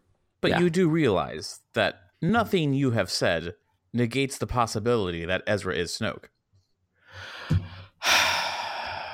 No, no, it, it does not. And in fact, it it uh, the fact that it doesn't is so bizarre to me that the fact that nothing that has happened so far, aside from that Ezra is a good boy, um, is that, that nothing truly negates it, and there's plenty of things that could happen. Anyway, let's talk about Rebels. Let's go right into it. When last we had an episode of State of the Empire, there were still uh, five episodes to go, and over the course of two weeks, those five episodes have all aired. Um, most significantly, the one-two punch of Wolves and a Door and A World Between Worlds, which were completely remarkable, and then followed by the episodes A Fool's Hope and Family Reunion and Farewell, which is kind of like a two-parter that made up the the conclusion to some of the larger story arcs. Uh, I guess we'll begin. There, I assume there's a chance that some of you folks listening are just curious what the hell all the buzz is about and just want us to spill the beans.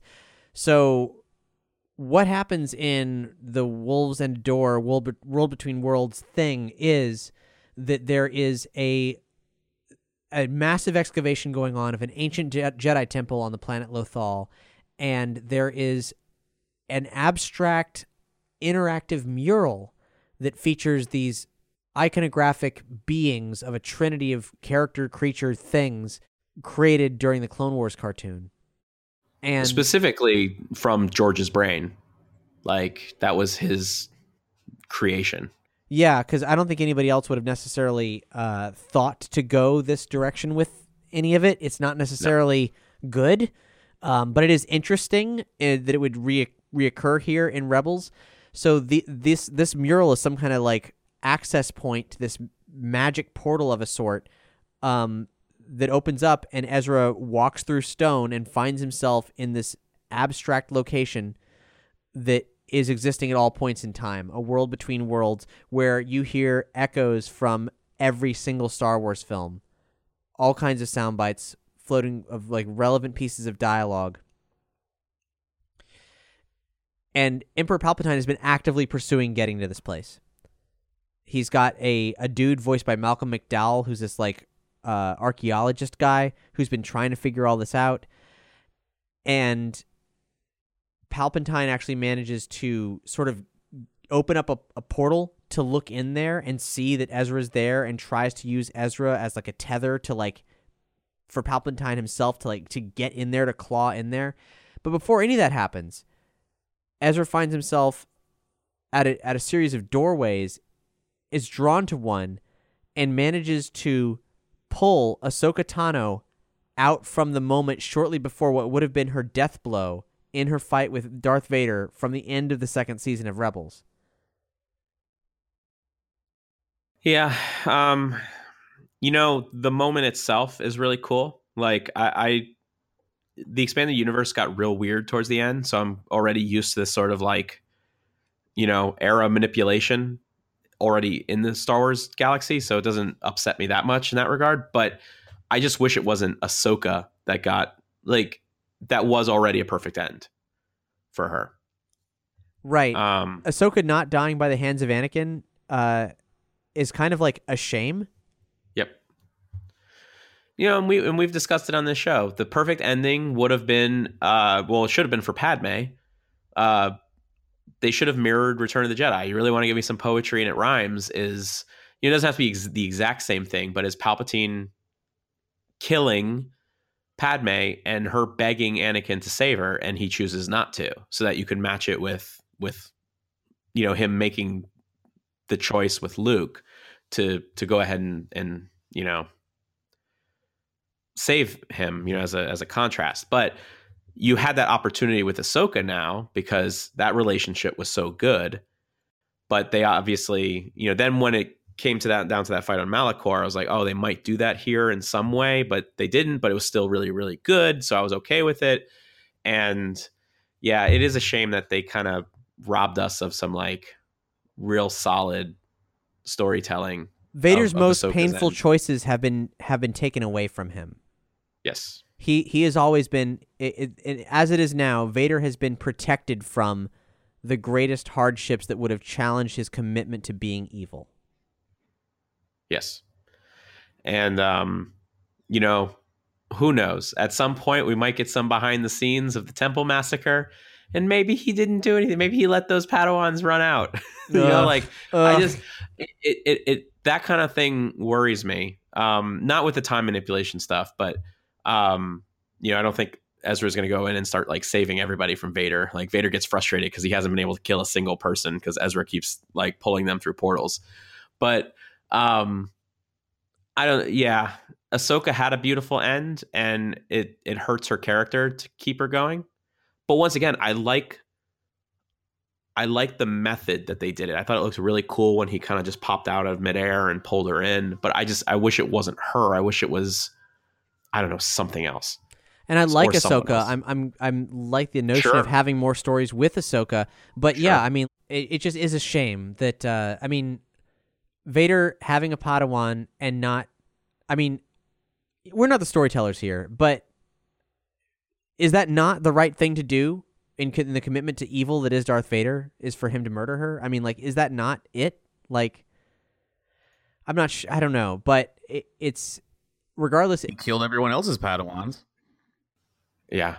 And if it wasn't for Rogue One, I would question Disney's commitment to being, you know, upfront about Vader's evilness. But obviously, we saw that they are capable of showing us some real evil badassery.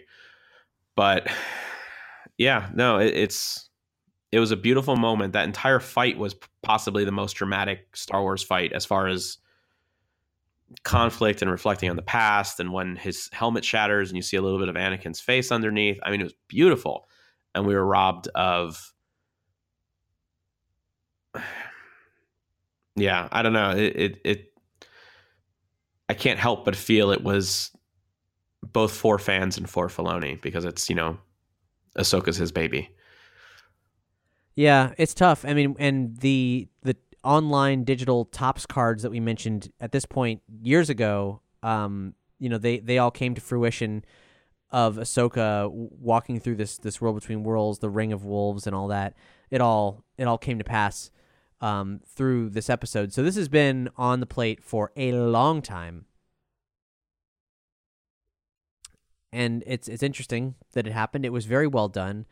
I don't have a lot of regrets. I don't I don't really bear any any ill will. It's just kind of it is an odd it's an odd choice. It is a weird thing to have done. it, it, it was it was it was like in order to do a very cool thing very well, they had to take something that they had already done very well and and sacrifice it for the sake of this.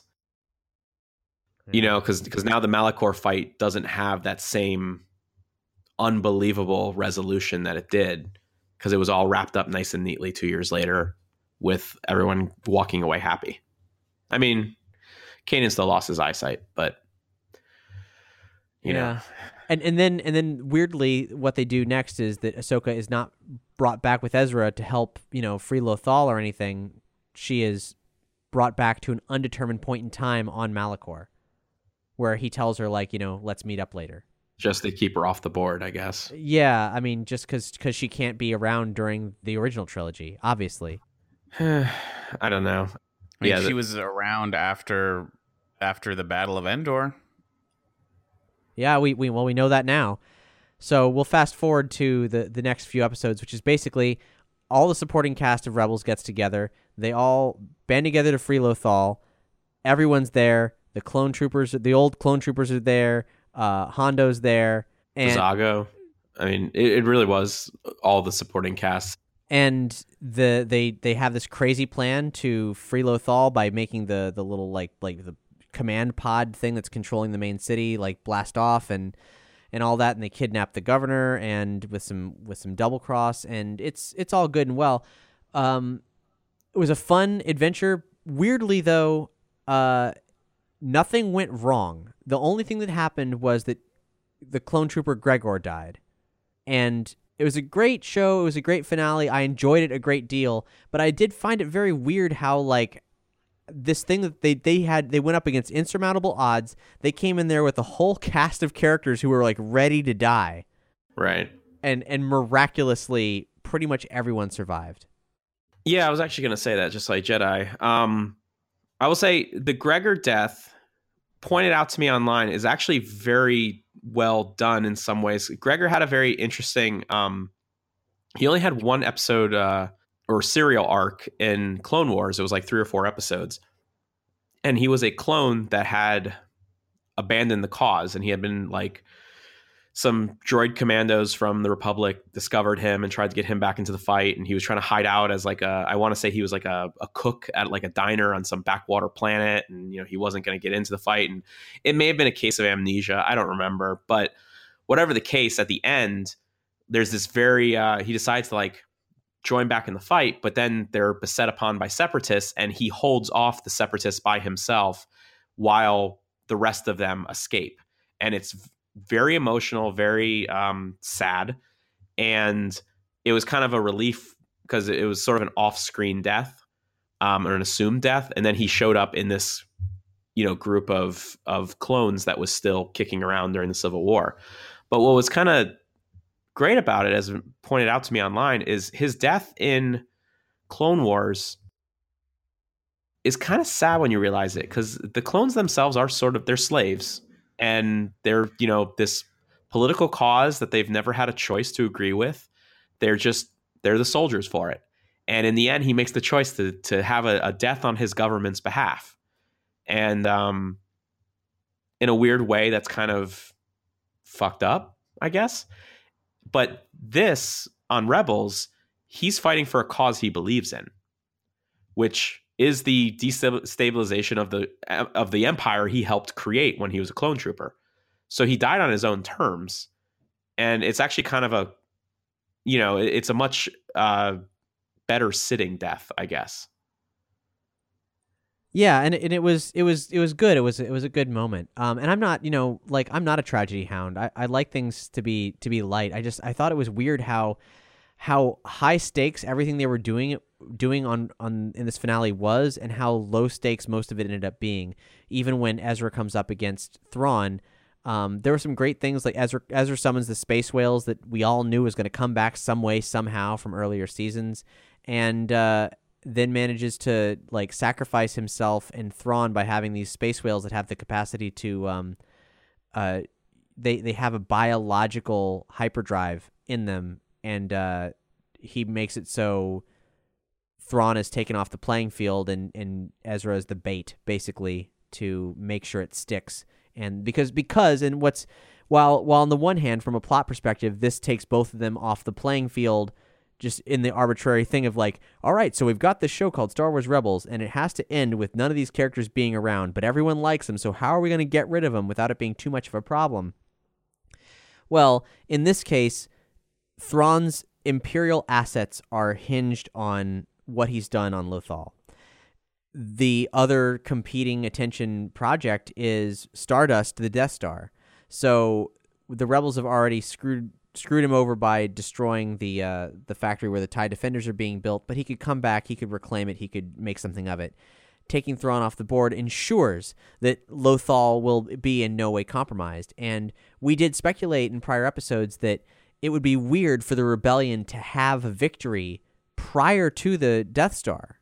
And weirdly, they made a point in this episode of mentioning this isn't a victory for the rebellion, it's a victory for us. We're a family that was forged on Lothal and did all these missions on Lothal, and we're gonna come back and we're gonna you know, this is this is this is our this is our fight.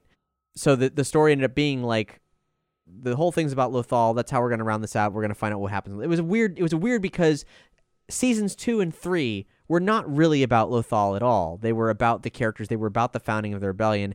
And I felt like this this last season, which was shorter than seasons two and three, um, by something like six episodes. I, I mean, I think this was planned, but on the other hand, it's just it's it felt really weird how it shifted from being about the rebellion getting to the place where they were in Rogue One to saving this backwater planet, or like it's not really backwater, but saving this planet and it's a good thing. And then what they say is like this this was a, a victory for us, and then also the Empire never came back.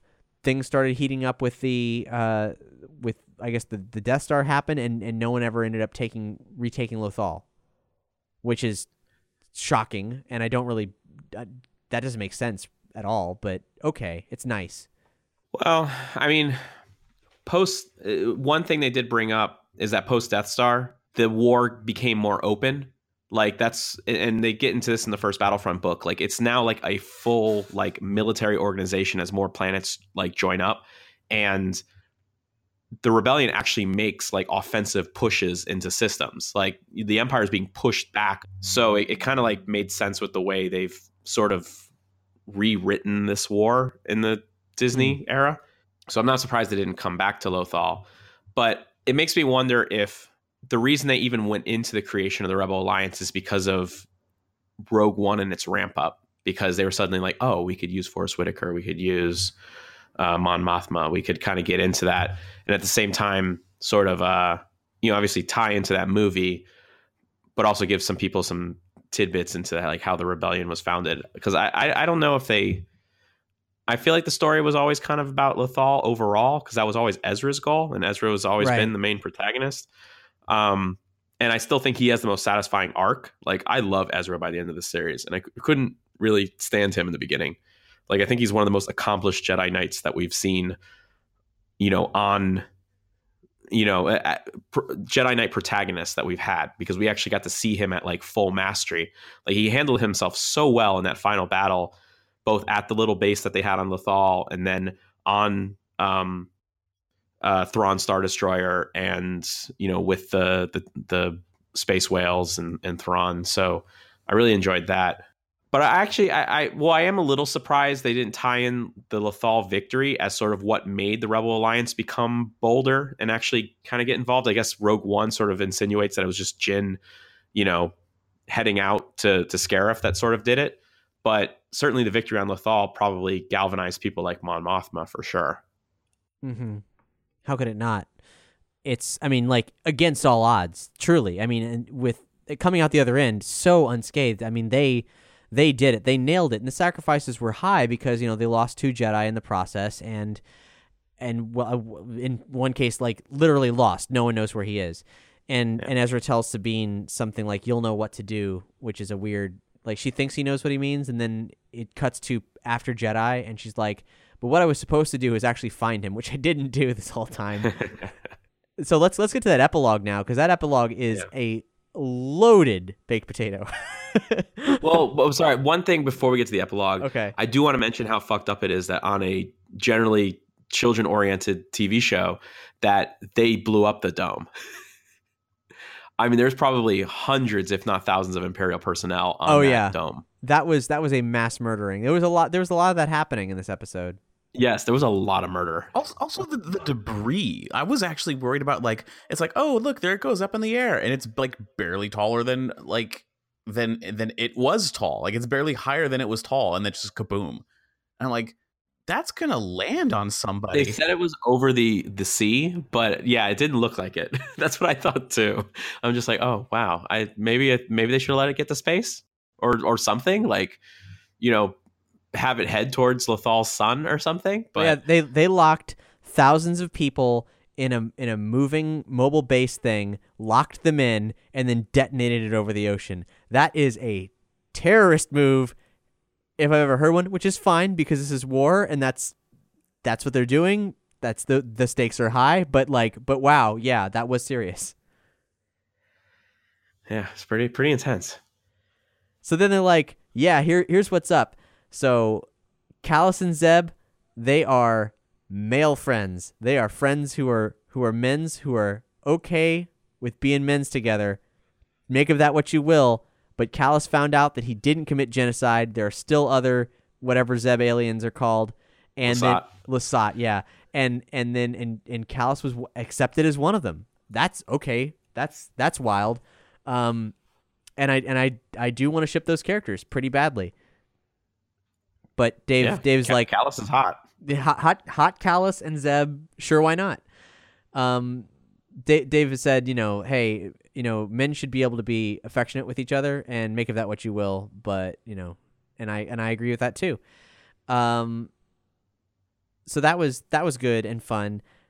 And then Hera Hera I guess Hera had a, a half breed Twi'lek human baby named Jacen Syndulla. Jacen spelled like Jacen Solo, Right on. which which was hella fun. And I wasn't I wasn't sure if it was spelled that way. But Matt, you I guess you were watching with subtitles, and then Star Wars, the Star Wars Twitter account said without any comment of anything else, just like a la carte said, spelled exactly like you're hoping it is. Winky face. hashtag Star Wars Rebels. Is this the first time we've seen a a cross species child in uh anywhere in Star Wars? I think so. I mean, I certainly can't think of one off the top of my head, and I, you know, it, it, would have something that I, I feel like I would have noticed or paid attention to in the old expanded universe. We've certainly seen cross species relationships, and I remember like in the X Wing novel, like someone makes a joke about like how that works, and and me like, oh my god, was that a sex joke in a Star Wars novel? Which isn't uh, an uncommon thing anymore, but back then it certainly was. Um, and it was between a Salonian and a human. Uh, but you know, no one's ever pointed out the potential children of a relationship like that. And I mean, I don't know how that would work because I haven't studied like theoretical, like you know, xenobiology of that sort of thing. But um, I assume as like as long as you have the same number of chromosomes, I think it can happen. I, But the results are unusual either way. Jacen Solo Yes. is an odd looking kid. And- yeah, it seems to be impossible by all accounts, but for whatever reason, because we have to have a happy ending. Hey, you know, It's a, he has a kid. it's it's a weird it's a weird ending though, right? Because like I love that he's called Jacen Syndulla. I love that uh, you know I love confirmation that Hera and Kanan fucked. Like not that I needed it, but like it's weird. It's weird because I feel like the existence of Jacen Syndulla is only saying and they fucked, and I'm like, right. why did no, I I, need that? I, I agree with you, Cap. I, I think that the to me the the bigger deal is the implication that in the Star Wars galaxy, in a animated show, Disney is okay saying that like two adults fucked without confirming that they loved each other beforehand. Because apparently they didn't say that until you know right before he died. Yeah, uh, well, here's the thing: the timing on this kid is weird because, like I mentioned last last episode, Hera is in Doctor Aphra right now, and in Doctor Aphra, she seems like a little broken, to say the least. We'll probably get more into it in, in the forthcoming issues, but this is post A New Hope. She is alone. There's no chopper. She's running a rebel training, rebel fighter training camp, basically by herself that seems like the kind of thing you do when you're messed up because all your friends died. And if she had a kid at that time, I don't think she would be burning herself out as bad as she clearly was. So that's Right. interesting because that would mean she had the kid and then then was like, I can't do this, and and maybe like was like, no, no, no, someone else take care of. Like, what happened there? And what's more is that you know she is an active participant in this, like you know, the Civil War. She fought on Endor as they confirmed. They they confirmed that yes, in fact, Rex is on Endor, meaning inevitably that he is the dude with the beard in live action in Return of the Jedi, which is interesting and fun but this baby i can't like where on earth does raising this child fit into her exploits and tr- and and what we've seen so far i'm just not sure what to make of it And- Okay. Okay. Wait. Okay. Hold on. Hold on. Now, did in the show, how do they introduce the child? Do they say that it's Kanan's child, like specifically? they do not and that is a thought that i've had that perhaps it's not Kanan's child but like the implication is there strongly because it's like it's painted in this they had a happy ending because they fucked Right. But Sabine says like, and the father, well, you know, like she says, well, you know. right. Uh, I guess. I mean, that's that's pretty much as far as Disney TV is concerned. That's that's that's pretty much everything. But I have no doubt in my mind that that is exactly what they meant. sure. I, yeah. also they've they've done this this aspect of of um, you know young mother in the Galactic Civil War going off and still fighting the war while having the kid. Snap Wexley, uh, uh, Greg Grunberg's character from uh, Force Awakens and Mysteriously Missing in Last Jedi. He's one of the characters in the Aftermath novels, and he's still like a young man. I think he's like probably 16, 17. And he might even be younger than that. Um, his mother, he resents his parents for having left him on Akiva to go fight in the Galactic Civil War. Like they were rebels and they left him behind.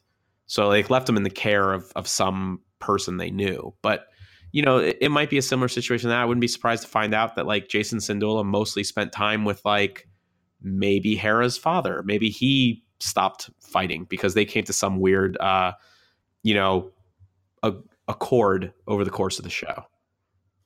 Well, also, you're we're, Hera is Twi'lek, and even on Earth, there are animals that once they get pregnant, they can delay the pregnancy for several months or up to a year or more if the conditions aren't right. So we're talking about an alien species here.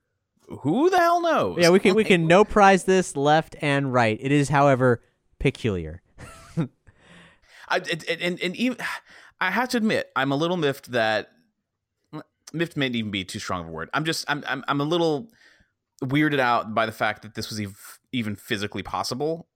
But the thing that bothers me most about it is that it's just a human with green hair. like it's just it's a human being Well- with green hair. That's it. The, the, the, Star Wars always classified, you know, humans, near humans, uh, you know, humanoids, et cetera, et cetera.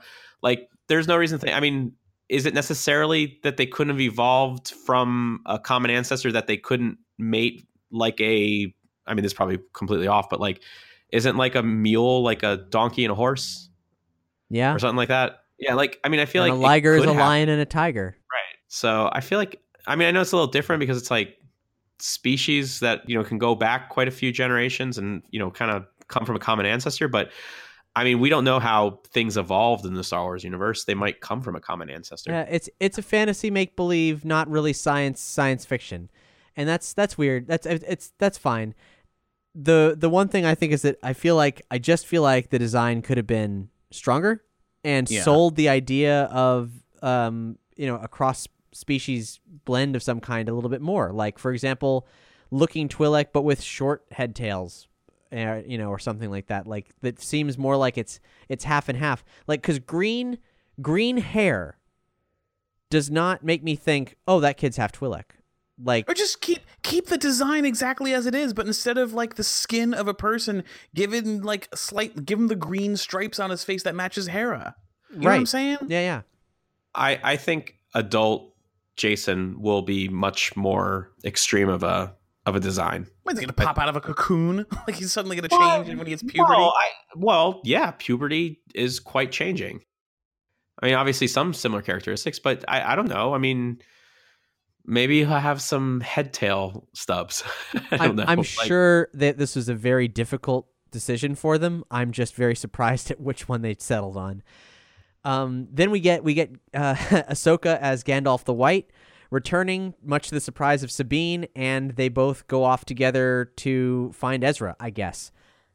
And that's somewhere in an undetermined point in time after Return of the Jedi, while the Republic is celebrating its victory from the the Imperials. We don't we don't know when, but Lothal is doing really well. It looks gorgeous there. Now, that's all we got. I mean, in theory, the the inevitable se- like next Star Wars series that we anticipate will debut this fall. I thought it was gonna get announced right here after Rebels. I'm surprised it didn't. But I feel like this epilogue was all but confirmation that it is, you know, it is coming and whatever happens next will be this story. If it's not, I guess, you know, Disney has other plans and that's fine. But uh but presumably Filoni has things in place to tell this some when, somehow, somewhere. Yeah, I, I wouldn't be surprised if these characters, if they appear, maybe taking a like an Ahsoka support type cameo role to continue that storyline a little bit. But I don't know if it's gonna be like, you know, starring Ezra. I think they definitely would go after like a new protagonist. Yeah, they want to rebrand, and also there's the question of you know who is who is the audience for? Because Rebels started off and then uh, in one way where it was a way more young adult than it ended up being, and like most shows of that kind, grew with its audience. And yeah, there's there's a lot of questions there about about what that means, where they want to start it off. Um, if they want to have, I think it would be in their best interest to have a show that can say with the same like it, it doesn't need to grow because it's so all ages everyone can enjoy it which is i feel where rebels ended but it's Yes. not where it began Oh, for sure. And I, I will say, like, you know, th- we've talked about it. Uh, the fandom is in a weird place right now as far as um, just being hostile. And, you know, I keep on seeing like no one hates Star Wars movies more than Star Wars fans. And I'm like, why is that a thing? You know, like, like just because you dislike the film doesn't mean you hate Star Wars films. But, but you know, it, it, it's been a little toxic lately. It's been a lot of toxic lately. And I was just happy that the Rebels prom- finale everyone seemed to g- generally love it and love the conclusion that it came to and the questions that it posed has provided a lot of really fun speculation not the kind of like your snoke theory is stupid type speculation but like ooh what's this next show gonna be is it gonna are, are luke and ben gonna be like side characters and maybe ezra's gonna train maybe, maybe Jacen Syndulla has the force maybe like it's been really fun. Like, is Thrawn to play into it? Is essentially to be like post Return of the Jedi, Thrawn trying to uh, like destabilize the New Republic? Like, it could go in a lot of different places. Are Ahsoka and Sabine the stars? Like, there's a lot of cool, cool things that this new show could be, and I'm glad to see that everyone's having fun speculating about it. isn't that nice isn't that great I know it's it's refreshing. Well, once the speculation's over and the show begins, people will complain. Oh, I'm sure. I'm sure once the first, like, you know, the character design is terrible, like the, the animation's awful. I mean, all those things that we heard about Star Wars Rebels. And it's like, for a lot of people, including myself, it's my favorite part of current Star Wars. So, you know, it's people people will complain, but right now everyone is in like a nice happy period. Like it's kind of the uh the glow of the morning after. yeah we'll see we'll get there i mean one way or another if dave filoni's running the show it will be uh more satisfying and more star wars than most of what we'll get in the theaters we can always guarantee that it will be at a sweet spot of Star Wars warm and fuzzies, and that's a good thing. I I still think there's a very good chance that it is Star Wars Resistance to come, and it will be a 2D show, and it will be coming out this fall.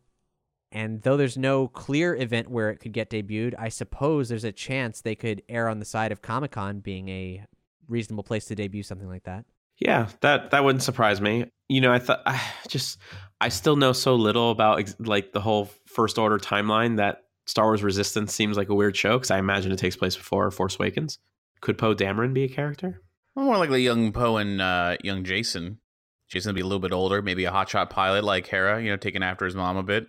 and uh, has got a little bit of the Force, so you know he's really he's a really good pilot because uh, you know the age difference and everything. But and uh, I think Ezra, I still think Ezra could be Snoke. That, that's the whole thing. That's like he went out into dark space, coming back with a thing. You're like, oh, well, there's there's the first order is showing up and they're they're terrorizing planets. We need to form some kind of resistance. Sabine, Hera, get the whole gang, and then like, who's the leader behind this thing? This mysterious leader. Who could it be? And then it, it blows their freaking minds when they find out.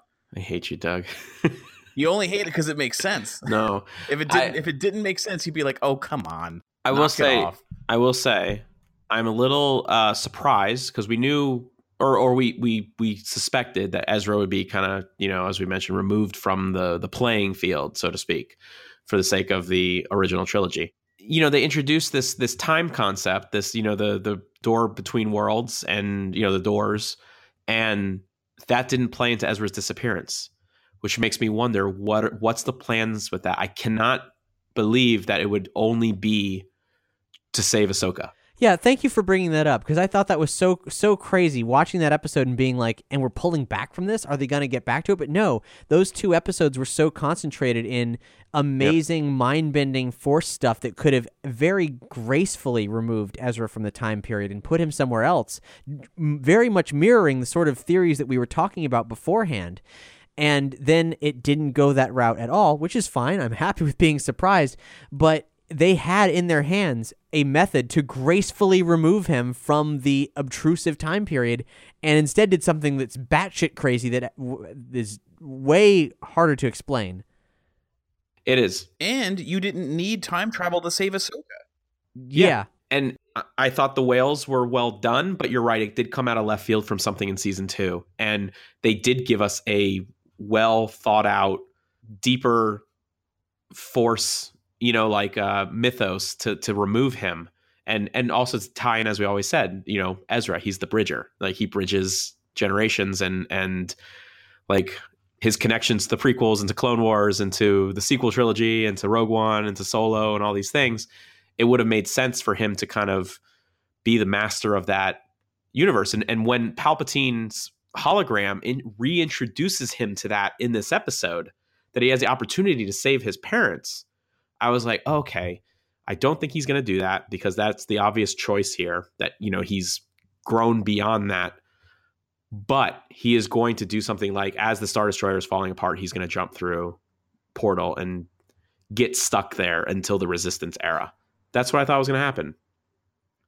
But it didn't. He just went off into the unknown regions i i i, I suppose so i don't know it's it's it's weird so I, I can't imagine a situation in which that doesn't come back up again for ezra unless it was just a way to bring ahsoka back and i just I really hope that's not the case. Yeah, it's such a weird thing to have just to have something so very perfect for the for a meta context purpose that we all know needs to be in play.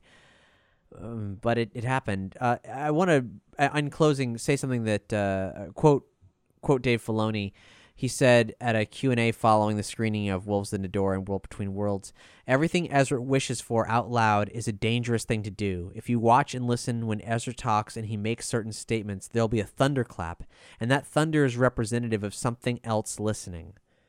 There's multiple things going on in there, and everything becomes a choice between how you want to use power and control and influence others. So if you are rewatching that episode, that's something to watch for. Is what is Ezra asking? What when are the thunderclaps happening? And just figure out what he means by something else listening. And you know, I I, I want to say there were thunderclaps back in the Mortis trilogy and Clone Wars. Like I feel like that that could be just me misremembering or projecting or something. But I feel I don't know this this this Mortis involvement and Ezra's powers. Like I I just I'm shocked that it didn't go there in the finale. Um, and and you know we also said on the previous episode it, it's so late to be introducing these concepts as it is like this is something that you bring in like you know three quarters of the way at the the very latest and then you you know use it at the end but um you know for it to happen the week before the finale That's pretty crazy. Yeah, it's weird. And then and then not to use it in the finale. Yeah, it makes it makes me wonder, you know, if if Dave was under some kind of like pressure to do things a certain way, or there were a couple concepts, and you know, he ended up taking the best route he could under the circumstances, but that there were maybe there were other factors in play that led to this decision of combining so many different disparate elements together into what became the end of the series. Uh, Malcolm McDowell was voicing the Imperial agent that was uncovering the temple. I mean, that's a you know, he does pop up in weird things, but like that's a great get. And it wasn't really advertised or No, like I, I don't is the, is that character like is there a future for that character? that character's dead, man. Well, I mean like a future in other Oh, media. Media. Yeah, pro- I mean, probably he seems like he's like the sort of dude that could show up in Charles Soule's Darth Vader comic or something. Like he's Right. he seems like he's a well-connected guy. Yeah. And and you know, I maybe the next show isn't Star Wars Resistance. Maybe that's too on the nose following Rebels and maybe the next show is something more like I don't want like a time travel you know trotting Ezra going through every era, but like you know, maybe they need something more force heavy and using that doorway. I don't know. I don't know what I want. There's so many ways to conjecture about this next series. Yeah, something. One, last thing I would do want to mention also is that uh, Filoni said that Kanan engineered Ezra saving Ahsoka. That this whole thing was, I guess, Kanan's Kanan's resolve to knowing that he needed to die was to put Ezra in a position to make all these little moments happen to put him in a place. I don't know why Kanan couldn't have been alive for this journey, but that he felt that one of the greatest mistakes that he made was not walking away from what was happening at Malachor and hit the opportunity to save Ahsoka is him fixing this and using Ezra to fix this problem. Hmm.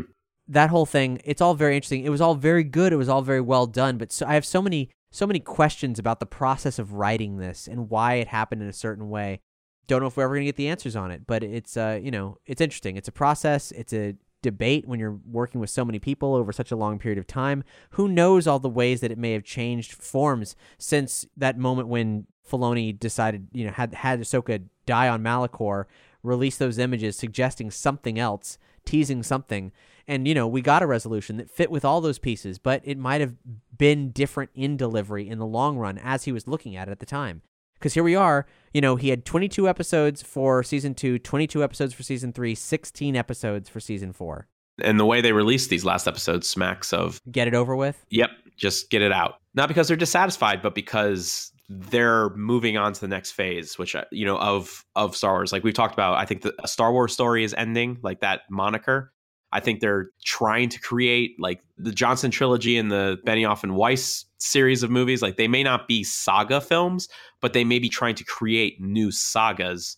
You know, movies that have sequels and live beyond, and hopefully get like big fan followings on their own. Yeah, and I want to point out that we don't know that the A Star Wars story branding is for sure dead. It's just a conjecture on our part, which Yes. we'll find out pretty quickly, depending on what else they choose to announce or not announce, if it's true. But right now, we see that the budget for Star Wars is expanding greatly to a number of projects, and not a single one of these is a standalone film. Yep, they are all trilogies or series. They make movies that probably could earn the a Star Wars story title treatment, but I don't personally think you'll ever see it used again after Solo, which I don't like. I don't like it either. I mean, I don't I don't like the A Star Wars story branding, but I do like the notion of cool standalone films that exist at different points in time. I think that's great. But maybe perhaps they're finding that dipping in and out of different points in continuity is very confusing for the average moviegoer. Possible. Very possible. But we'll find out sooner than later. We'll see you in a couple weeks with all kinds of awesome stuff, I hope, from the mouths of the people who made Solo, a Star Wars story. Thanks so much for listening. Bye, I'm Cap. Bye, I'm Doug. Bye, I'm Matt.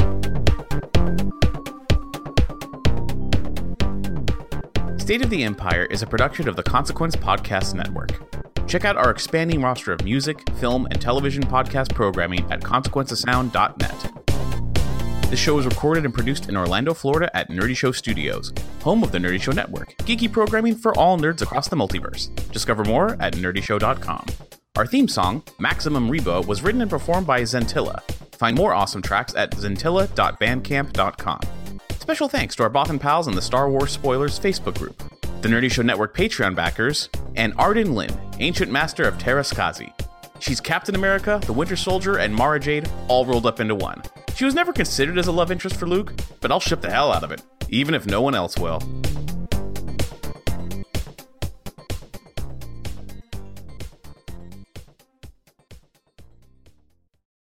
You know, if you're in the resistance and you lose your blaster, they charge you 85 credits. Oh yeah. Yeah, that's why Holdo went down with the ship. Jesus.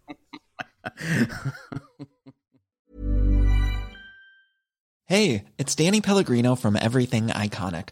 Ready to upgrade your style game without blowing your budget? Check out Quince. They've got all the good stuff shirts and polos, activewear, and fine leather goods, all at 50 to 80% less than other high end brands. And the best part? They're all about safe, ethical, and responsible manufacturing. Get that luxury vibe without the luxury price tag.